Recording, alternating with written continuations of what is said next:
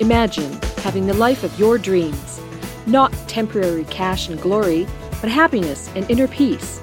Explore new ways to be a creator and take your own journey into greatness. Is it possible? What does it take to make that happen? It takes the person known for extreme results. He's called the cage breaker and the ultimate catalyst.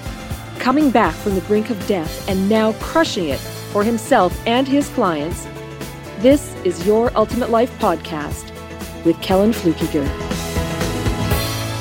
Hi there. Welcome to this episode of Your Ultimate Life. I think we're at 644, and it's the sixth video in our, our series on forgiveness.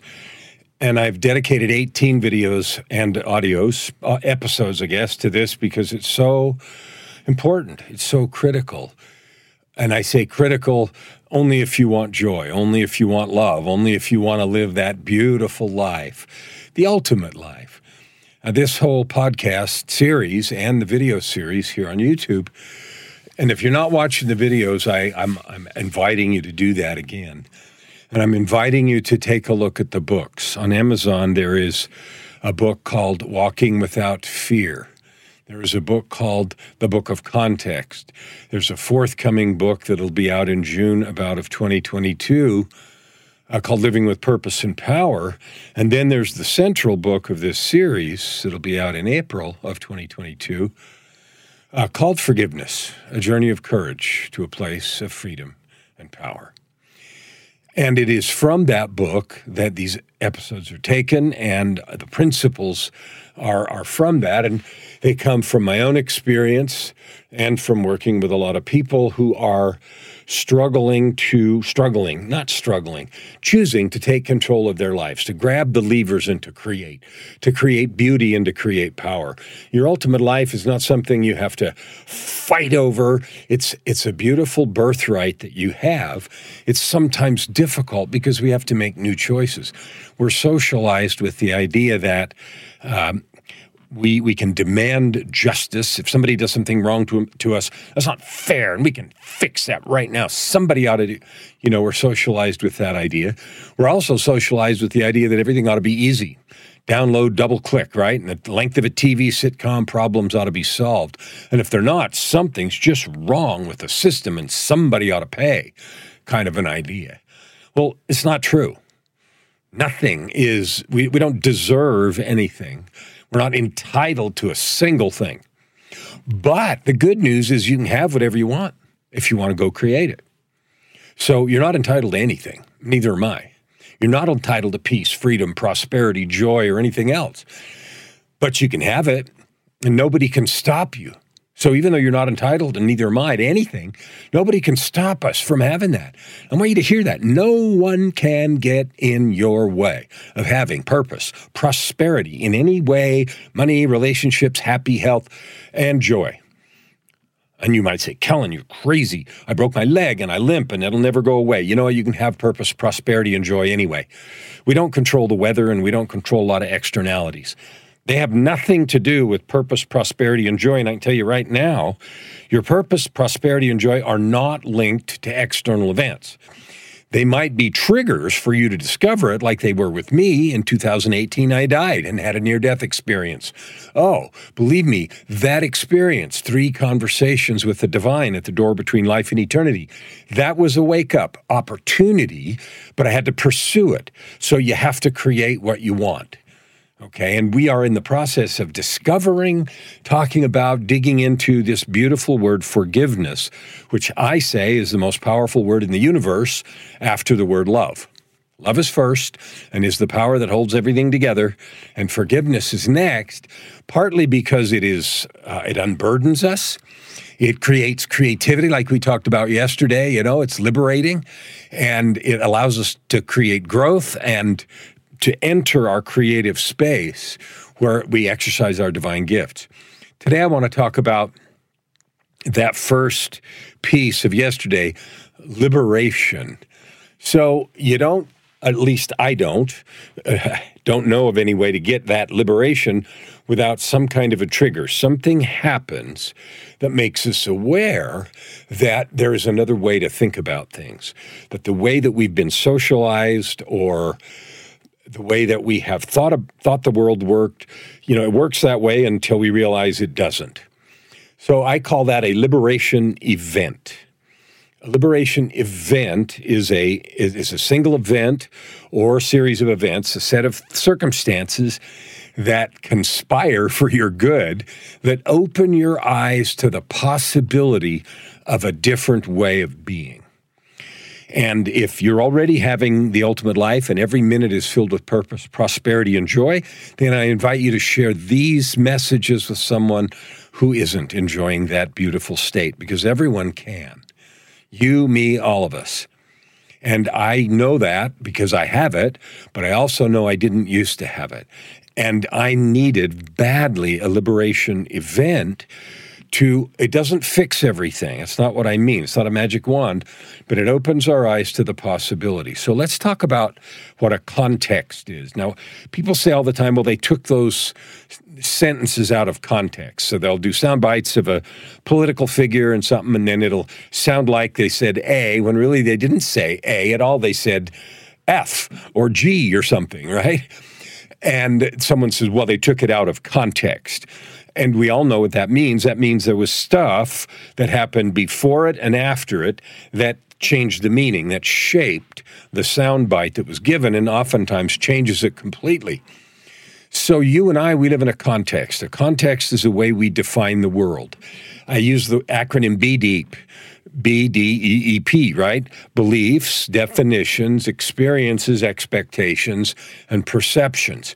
We have a set of those and they form our context. And it is the stuff all around every event in our lives, and it gives every event meaning. So if someone says something in a loud voice, your context, based on what you've learned and known before, might be that they're angry and shouting. In a different culture, in a different place, the person might have exactly the same tone of voice, and someone with a different context would say they're rejoicing and celebrating, they're happy. Same voice right? Uh, the, the only thing that was different was the context. So here's why that's important. If I live in a context that says if someone hurts me, they ought to be punished and they ought to be punished right now. It's not fair and somebody ought to fix that. If that is my context, then I live consumed by that anger that we talked about yesterday if I live in a context where, you know what, people do things, stuff happens outside of control, and I'm choosing, no matter what, to make the best of it because I can, because I want to, then that very same event isn't going to affect me that way. It's like the story I told about the dog who had a limp. The context of the dog was, I'm just going to do the best I can with what I have and be happy every day, no matter what. And you know dogs, so do I. That's what they do. So the context of the dog allowed it to have a joyful, fun life, even though it had a limp. And if you need that story, you'll have to back up a few episodes about the dog and the broken toe. So we live in our context, and I call it a context straitjacket. We live in that context straitjacket until we don't. And some event or series of events or insight or enlightenment or something has to happen so that suddenly we realize, holy crap, I've been thinking about this all wrong. There is another way to think about it. I'm going to give you a story that will help you understand that. When I was overcoming my decades of depression, and Joy and I got together, and if you don't know the story of how Joy and I got together, that's a miracle, an unspeakable miracle by itself, and you need to read it in in uh, Tightrope of Depression: My Journey from Darkness, Despair, and Death to Light, Love, and Life. Anyway, the first several years, three or four years after we got married, I was learning to be a person. I was learning to tell the truth. I was learning to have a friend. I was learning to be a friend. I was, you know, I, I was just, I, I, had to unlearn all these decades of context, depression, that everything was my fault and I was bad and all that other stuff, right? So one day she said something to me, and I don't even remember what it was, but I felt attacked. And I always felt attacked because I always felt like everybody was attacking me and it was all my fault and I sucked and all that stuff in the context of my depression. So I asked her, Why are you saying that? Why, why are you attacking me? And she said, Well, I didn't mean that at all. I meant this and this and this. And I said, and I was frustrated because I was convinced in my context that it was an attack. So I said, any sane person, any neutral third party that heard you say that would know that you attacked me would know that that was an attack. What else could you possibly mean? Right? And I said it like that. What else could you possibly mean? Because I was so certain in my context that that she had spoken harshly, negatively, angrily to me. And she said, Well, I didn't. And then the conversation ended for the moment. And I went to sit and think because I was active, actively doing work to uh, get better, you know, and I was seeing shrinks and things to get better. I, I didn't like how I'd lived the previous 35 years. So I sat down and I said to myself, without drama, instead of what else could that mean? I said, okay, what else could that mean? And I took the actual words that she said and took out my context, my drama, right? What else could that mean? Uh, well, it could mean just these words. And so I went through them very carefully. And then this picture came in my mind. And here's what happened there was a, a place I used to have season passes to, the Sunshine Ski Resort. And uh, there were two lifts that looked over the same valley, one on the right side and one on the left side. And I remember going up one lift and looking out my right of the of the lift and seeing the valley on one side. And it looked a certain way, and it was beautiful and snow covered and trees and all the rest, like ski resorts have. And then later I went up that other ski lift overlooking the very same valley, but then the valley was on the left side of the chair. And the valley, while it was the same valley, looked quite different, right? You could recognize some of the features, but the, the viewpoint was different enough that it looked a little, you know, quite different. And that picture came in my mind as I said, What else could that mean? And then the phrase came to me, There is another mountaintop. And that was the most astounding, it was a liberation event.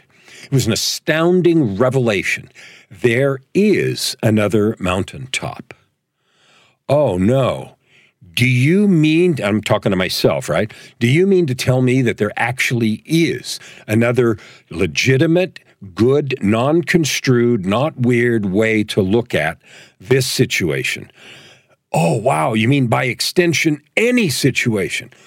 Oh, my word.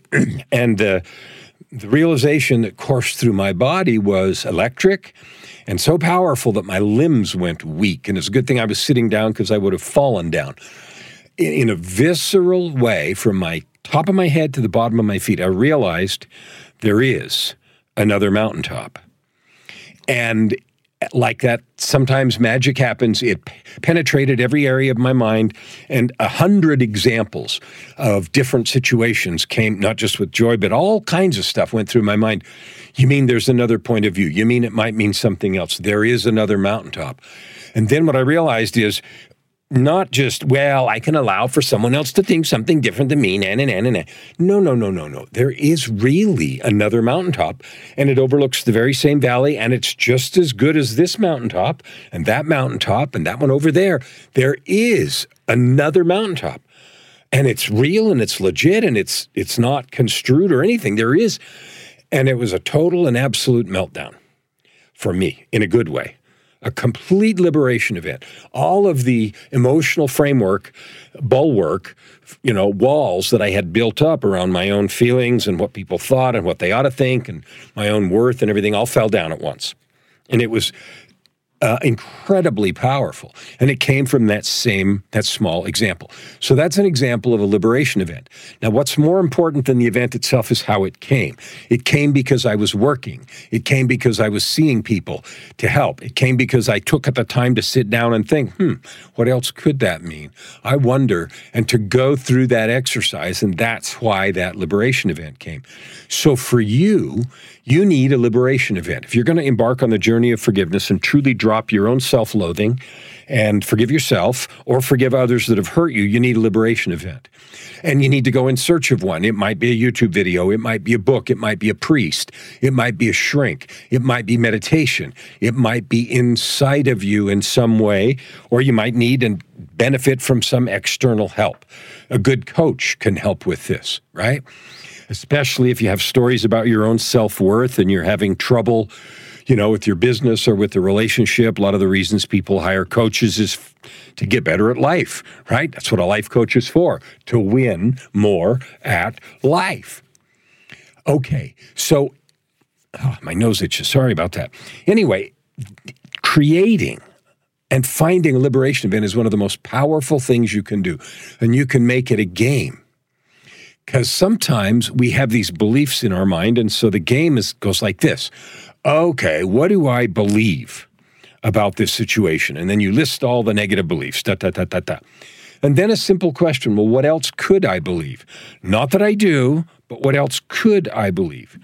And then you can list the things, well, I could believe this and I could believe that.